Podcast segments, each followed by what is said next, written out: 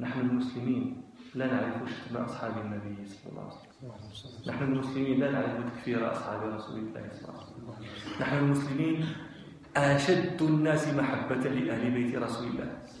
ولكن نحبهم كما أمروا.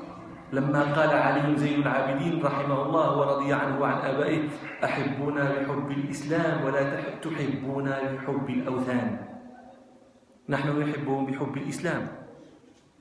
ولا نجعل أحدا منهم ولا نجعل لأحد منهم ما لا نجعله إلا لرسول الله صلى الله عليه وسلم. ولا نتهم جبريل ولا نتهم الله رب العالمين. في كلامه لما قال إنا نحن نزلنا الذكر وإنا له لحافظون. فنقول إن هذا الذكر الذي بين أيدينا محرف ومنقوص والذكر الحقيقي إنما بيد رجل مختف في سرداب منذ أكثر من 1400 سنة.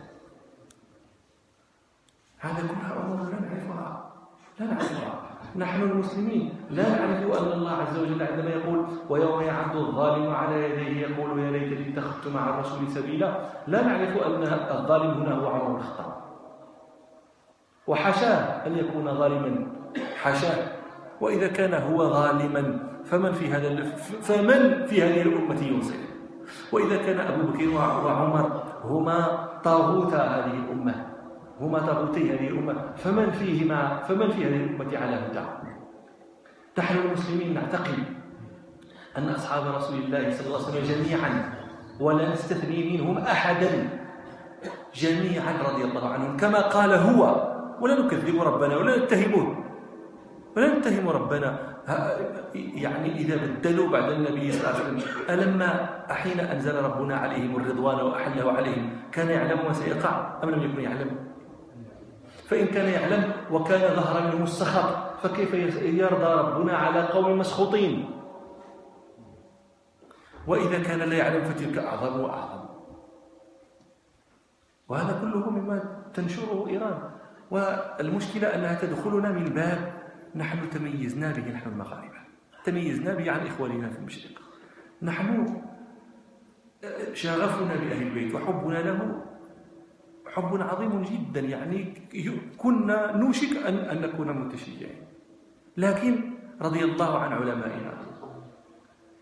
تركونا في هذا الإيغال في حب النبي صلى الله عليه وسلم وآل بيته لكن حبسونا عن تخطي ذلك الحد الرقيق الذي تخرج به التشيع لماذا اختار المغاربة قراءة نافع لأنها قراءة أهل المدينة.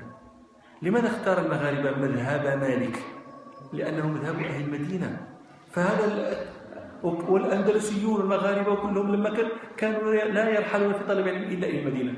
قليل منهم ما كان من كان يعرج على العراق ومن مع أن العراق في ذلك الزمن حافلة بالعلماء بغداد تعج بالعلماء في ذلك الوقت لكن ما كانوا يرحلون إليهم.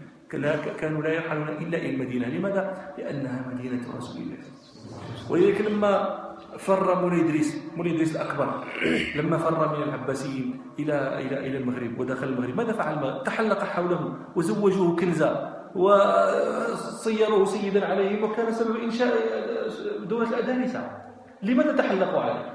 أكان هو أول من يدخل من المشرق إلى المغرب؟ كم دخل الناس كم فتحوا المغرب المشارقة المسلمون في الحجاز. فتحوه لكن أكلما جاء كل من جاءهم صيره سيدا عليهم. لا. لكن هذا لماذا؟ الذرية النبوية هذه. هذه اللحمة الشريفة هذه. هذا في ذاتك برسول الله صلى الله عليه وسلم. فلذلك يعني فهم يدخلون كما هذا الباب. يجيوك يا المغربي. حتى صرنا يقال المغاربة يتشيعون في بلجيكا. مسجد الشيعة مغاربة فمتى كنا نعرف نحن هذا؟ متى كنا نعرفه والناس اش يديروا الناس؟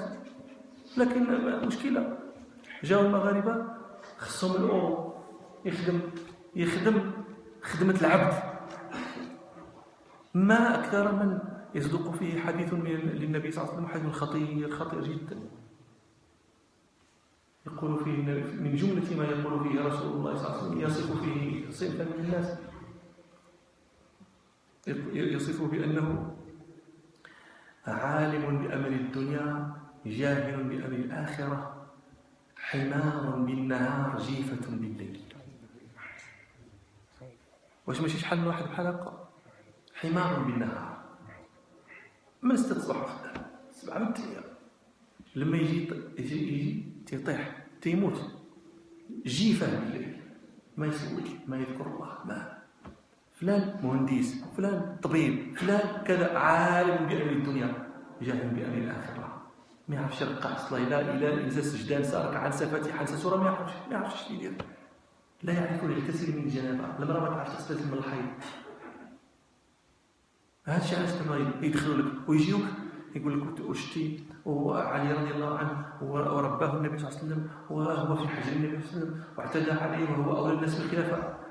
أنت إيش دخلك هذاك أبو بكر صاحب النبي صلى الله عليه وسلم. هذاك عمر نسيب النبي صلى الله عليه وسلم صاحبه هذاك علي ترابي النبي صلى الله عليه وسلم. وأنت دخلت بياتهم واش النبي صلى الله عليه وسلم قال لك يحكم بياتهم؟ ها أنا نقول لك سيدي أنت هب أنهم أنهما ظلماه وأنهما أخذ حقه. انت قال لك النبي صلى الله عليه وسلم قضي بيناتهم إيش دخلت انت؟ إيش دخلت؟ لا وكيفاش وعلاش؟ وانت مالك انت؟ ظلموه اي ظلموه سيدي. انت مالك؟ مرجعهم إلى الله. هو يحكم بينهم ويحكم فيك انت انت يحكم فيك دخلك هذا الفضول؟ واش الكلام فأنا أقول لكم ما كان يقوله الأولون. دينكم دينكم. خذوا ما تعرفون ودعوا ما تنكرون. راه ما يمكنش الأمة سارت على شيء لأكثر من أربعة عشر قرنا. يجيء من الناس الآن من يقول يا أيها السواد الأعظم. راه أنتم هم السواد الأعظم. الشيعة في الإسلام شحال؟ ما نسبتهم؟ شحال؟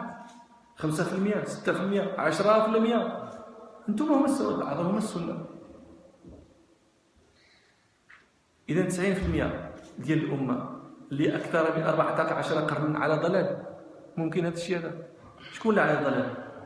من من البدو من عائشة. أول ضالين عائشة. ممكن هذا الشيء وأما أحسن نكون أنا مع عائشة وعمر الخطاب وأبو بكر ونكونوا كاع ضالين ولا نكون على هدى أنا وياك أنت وحدنا ونكون أنا ضال مع هذوك أحسن لي نكون ضالين هذوك أنت أنا زيدني عليهم. أنت أنا أنت أنا يحسبني معاهم وأنت بقى بهذا الهدى ديالك بقى فيه أنت و... أسأل الله تعالى أن يكف عنا شرور ذوي الشرور وأن يهدي أن يهدي المسلمين. أن يهدي المسلمين.